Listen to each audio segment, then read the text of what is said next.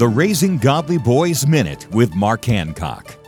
A battle rages, and boys are on the front lines. They are daily bombarded by anti Christian philosophies. Relativism disrupts truth and biblical morality. Humanism teaches that a person must depend on himself, not God. If this is true, why do we even need God?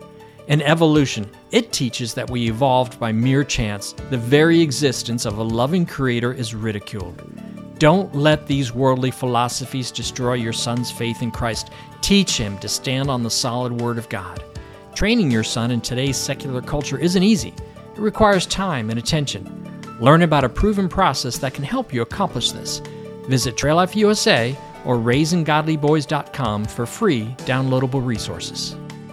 You can raise godly boys. Visit raisinggodlyboys.com.